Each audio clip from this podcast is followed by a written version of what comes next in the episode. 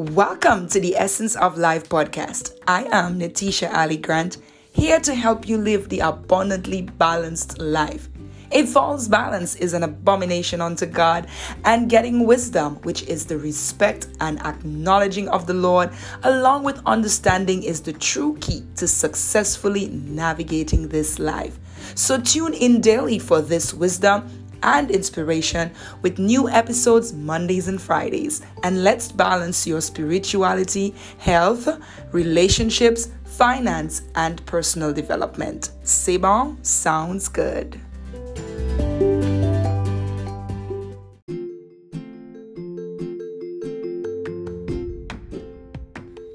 I am so excited to announce that we are clocking down in just a few days to October 14th when we will be celebrating one year of podcasting. If you have not subscribed or joined my Facebook page, Natisha Ali Grants, the Essence of Life podcast, yes, I know it's long. You better go over to Facebook now, check the page, follow it, like the page and be a part of this event. I want to share it with all my Essence listeners.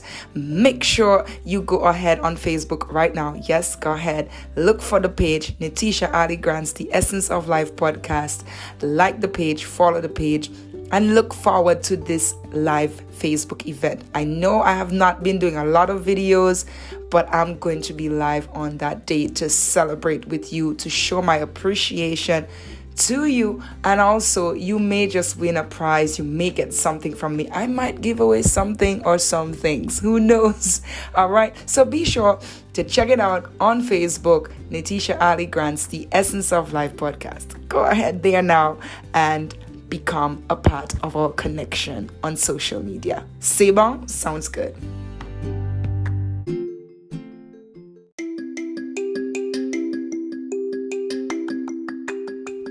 Welcome back, everybody, to the Essence of Life podcast. Always a pleasure to welcome you back on the show. In this episode, we are going to be talking about teaching others how to treat you. This is something that is so important and it is so critical in this day and age because it helps us to be able to understand how we can have better relationships with ourselves and better relationships with each other. So let's get directly into this one. I like to speak about my experience on my last job, the last place of employment that I was at. A lot of people who actually know me will know exactly where I'm talking about. And I have come clean with this story in my book, my first book, Walking a Two Way Street. You should definitely grab a copy of it if you have not gotten one yet. This book is going now on Amazon for just $10. And if you are in Antigua, you could get it for 50 EC dollars. So make sure that you grab a copy of my book. As I continue into this episode and I make reference to my previous job, it brings a lot of insight to my life.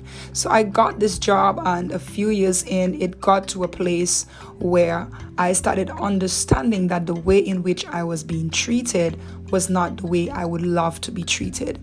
Uh, a lot of times I was belittled, a lot of times I was looked down upon, a lot of times I was chastised. And the interesting thing about it, it was not by the parents because I was a teacher, it was not by my students, but rather it was by the administration on the job. And the journey got even worse when I became a new convert. So I was a Catholic at first, practiced the Catholic religion. And then, somewhere along my spiritual journey, God ministered to me and He wanted me to go a bit deeper than that. And once I began to convert into my new journey, the intensity of how I was treated intensified. It got even greater. So there were instances, for example, I remember I was teaching religion because I was once a Catholic and I was teaching at a Catholic school. So I was allowed to teach religion. And being the teacher that I am, I like to be innovative. I like to get students to get more involved and to see the realistic aspect of their lesson. So, in the religion textbook, there are scripture verses so I said to the students as an assignment to bring their little New Testaments or their Bibles to class, and we were going to practice something called memory verses.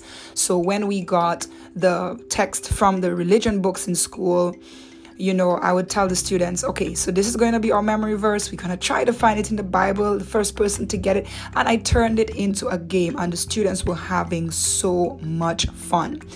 And what was such a joy for me and my class turned to be something sour because I was actually under a radar.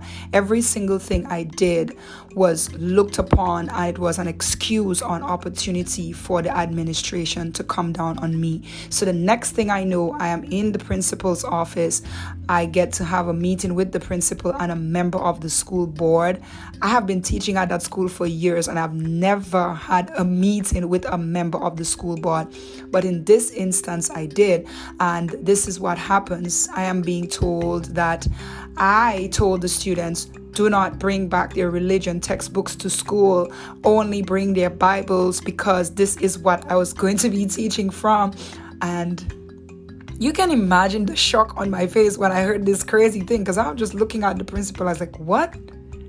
I am in no position, even though I may have some rebellious parts in me, I am in no position as a teacher at a school without consultation with the leaders to tell the students that they are not allowed to bring a religion textbook that the school has designated to be used. So it was such a shocking revelation for me. It was interesting for them to come up with something like that, among many other little things that whatever complaints that they had about me.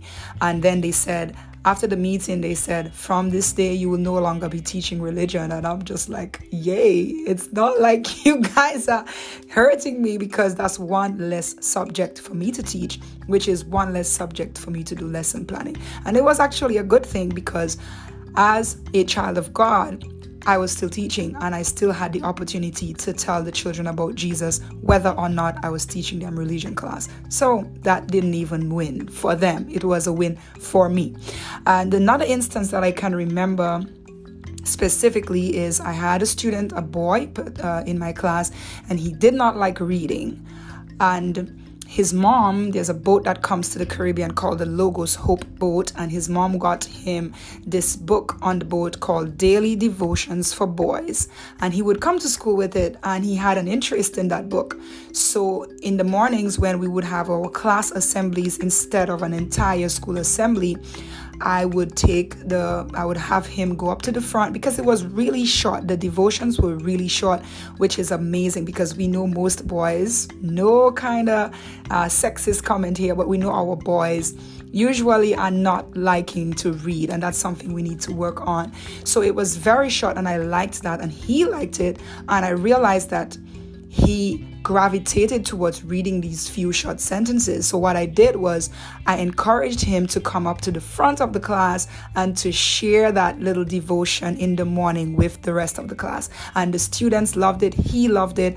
And what I was doing is using that as an opportunity to get my students to read. And there was a morning that I came to school late so my class, who was accustomed to going up to the front and doing it like a routine, they went ahead and they did it in the presence of the vice principal. And by the time I got to school that morning, here I am again in the principal's office and I'm confused. Why am I here? You know, I swear I was one of the students getting in trouble all the time. And when I went into the office, the vice principal is saying to me, Why is it that you are making the children read from this book when we have a designated calendar of scriptures that the Catholic Church has put together? for every single day. Why didn't you just take a scripture from that and have the children read that?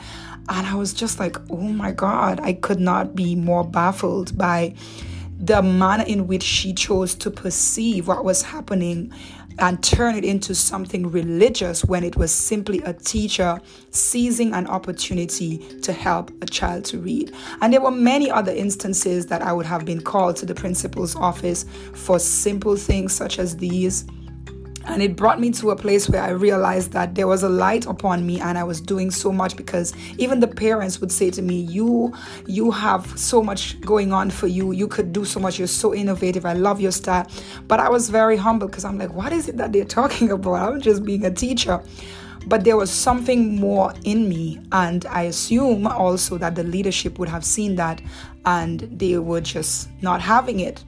And at some point in my life, I started to feel very uncomfortable in the place. And I went before God and I said, Lord, I don't know how to teach these people how to treat me but I definitely know that I am not appreciated in this place because everything is done to make me feel unappreciated and uncomfortable by the leadership. I know the students love me. They showed me that they loved me. They showed me that they appreciated me. They did surprise birthday parties for me. I mean, although that was beneficial to them as well. But you get the point. They did all of that good stuff. The parents also did the same, but the administration tend to have this particular issue with me. And I got to the point where I knew it was time for me to leave. And with that being said, I want to share with us in this episode that there are times when we really have to understand and teach people how they should treat us. What is the importance of that? Because if they do not learn and if they're refusing to do it, then you need to excuse yourself from their presence. And as we get into this episode of how we should teach others to treat us, I just want to read this scripture for us from Luke chapter 6. And I'm going to read from verse 27 to 31. And Jesus is talking and he's saying to love your enemies. He says, But to you who are listening, I say, love your enemies, do good to those who hate you, bless those who curse you Pray for those who mistreat you. If someone slaps you on the cheek, turn to them the other also. If someone takes your coat, do not withhold your shirt from them. Give to everyone who asks you, and if anyone takes what belongs to you, do not demand it back. And in verse 31, he ends by saying, Do to others as you would have them do to you. Do to others as you would have them do to you. And that is so important. We want people to understand that I want to be treated by you in the way that you would want me to treat you. And I think that if a lot of us understood that specific principle from the Bible that we would truly treat each other better. Because if you realize that the manner in which I'm treating a person is how I would like to be treated, then perhaps if it comes from that place, you would treat the person with a lot more respect. And with that, we want to talk about earning respect and giving respect. So a lot of times we hear people say respect is earned, respect is earned, and a lot of people say respect is also given, and that is so important. If you think of some movies randomly that you have watched where there's a character who goes into the prison what is one of the first thing that character has to do in prison as fresh meat? Remember, the other prisoners do not know who he or she is. So they must now earn their respect. They must now earn their space and to show the others who they are. And based on that, that is how they will be treated. So if this prisoner presents themselves as a little softy, then they will be a pushover. They will be the ones who are told to go get me my jello or you give me your jello and whatever that situation is. So what happens is that the tough prisoners who are newbies, they come and they put up a good fight. They beat somebody up. Maybe they pick the whoever the head is at the time and they beat that person up and then they become the head. And in that situation, that scenario, they have taught the other prisoners how to treat them. Another example is with your children or teachers as well. Going back to my story. When I started teaching, I had to establish authority in my classroom. I had to teach my students how to treat me. I had to teach them how to respect me as their teacher. And one of the ways I had to do that is by showing my authoritative figure. But another way I had to do it also is by going down to my students' level and helping them to know that I understand who they are as well. And parents do the same thing with their children. You do not teach your children to respect you by being their friend only. You also teach them to respect you by helping them to understand that I am the one who is in control of your life at least until you're 18. And I am the authoritative figure who is assigned by God, co parenting with God, to give you guidance into raising you until you are able to do it on your own. So it's important for us to, when we meet someone, especially for the first time, to a part of our introduction and our purpose in having a relationship with that person is to teach them from the beginning how you should be treated. And I know a lot of us hear about first impressions. That is so important because you have to help people to understand this is how you get treated. As a pastor's wife, there are many times where persons have come to our ministry and they have misinterpreted who I am as a person. They'll be like, oh, she's a bully or she was rough with me and things like that. Trust me, little old me, little young me have had comments like that from people because a pastor, a prophet rather, came into the church and he said, People misunderstand you because you are a no nonsense person. And yes, I can be subtle and yes, I can be extremely kind, but I know when to draw the line and let people know, excuse me, I need to be respected. In the same way with your relationship, let's say it's a love relationship that you're getting into, there are still grounds that you have to lay. There are deal breakers that you have to lay down. Hey, this is who I am, this is what I stand for, and I am not going to be bending that. If you would like to be in communion and relationship with me, this is the ground rule. This is how it's going to work. And let's take it a little deeper our relationship with God. God ought to be respected, God ought to be feared. And a lot of people think that when we say fear of God, it means that we have to be trembling and being afraid. No, that fear that is referred to means respect respect for God. And one of the things I want to point out to us is before you can teach anybody how to respect you, you need to know how to respect yourself. You need to also know what is respect for yourself, how you accept to be treated, and what you do not accept, then you can proceed to teach somebody else how to do it to you. I mean, for example, you cannot teach something that you do not know, now can you? So, in order for you to know that this is how I am going to accept respect from somebody, you need to take some time again with yourself. And I always encourage people to do this. And the best way to start is to have a relationship with God allow Him to teach you how you should be treated. Women, in particular, you are a gem to God. You are fearfully and wonderfully made. He loves you with the deepest form of love. And because He does, He wants you to be treated with the same love and respect. That's why God doesn't give you any random husband because He wants to give you one who is able to give you the love and respect that He can give you, who is He's able to use to give you that love and respect. And it's the same thing for men. Our men the one of the greatest things for our men, and I know you guys are going to agree with me, is for them to be respected. Men do not want love, they want respect. And the best way to love him is to respect him. And how do you do that? You don't go trying to be dramatic against your spouse or your partner, your male partner in public that is one of the things men wants to know that they are the leader, they are the head. They have that thing where you don't want to be like I'm appeasing your ego, but you want to give them that respect, especially in public. Just a little throw in there for you.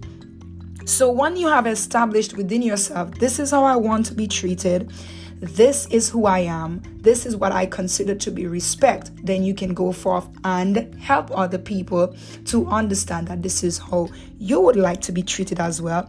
And you also will take the time out to try to understand other people around you who needs that type of respect as well and be like, okay, teach me how to respect you. Help me to understand you and how to respect you as a person. All right. And then you make a decision on, okay, this is what I'm going to accept and this is what I am not going to accept. I hope this episode blesses you. I want to thank all my listeners so much. I sent out a circular and I asked a, a little memo and I asked everybody about the podcast and the time frame and everybody was like it doesn't matter to us because the content is so good. And I want you to know that this made me very happy. I want to pray and continue to produce great content that will change your life and transform it and help you to become better. See you next time on the Essence of Life podcast. Seba sounds good.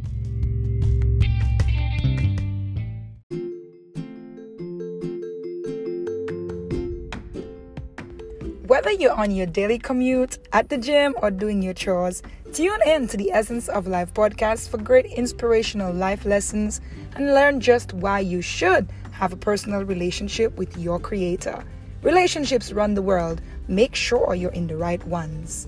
I am Natisha Ali Grant, citizen of the Kingdom of Heaven, wife of a spirited pastor worship leader, mother, and content creator.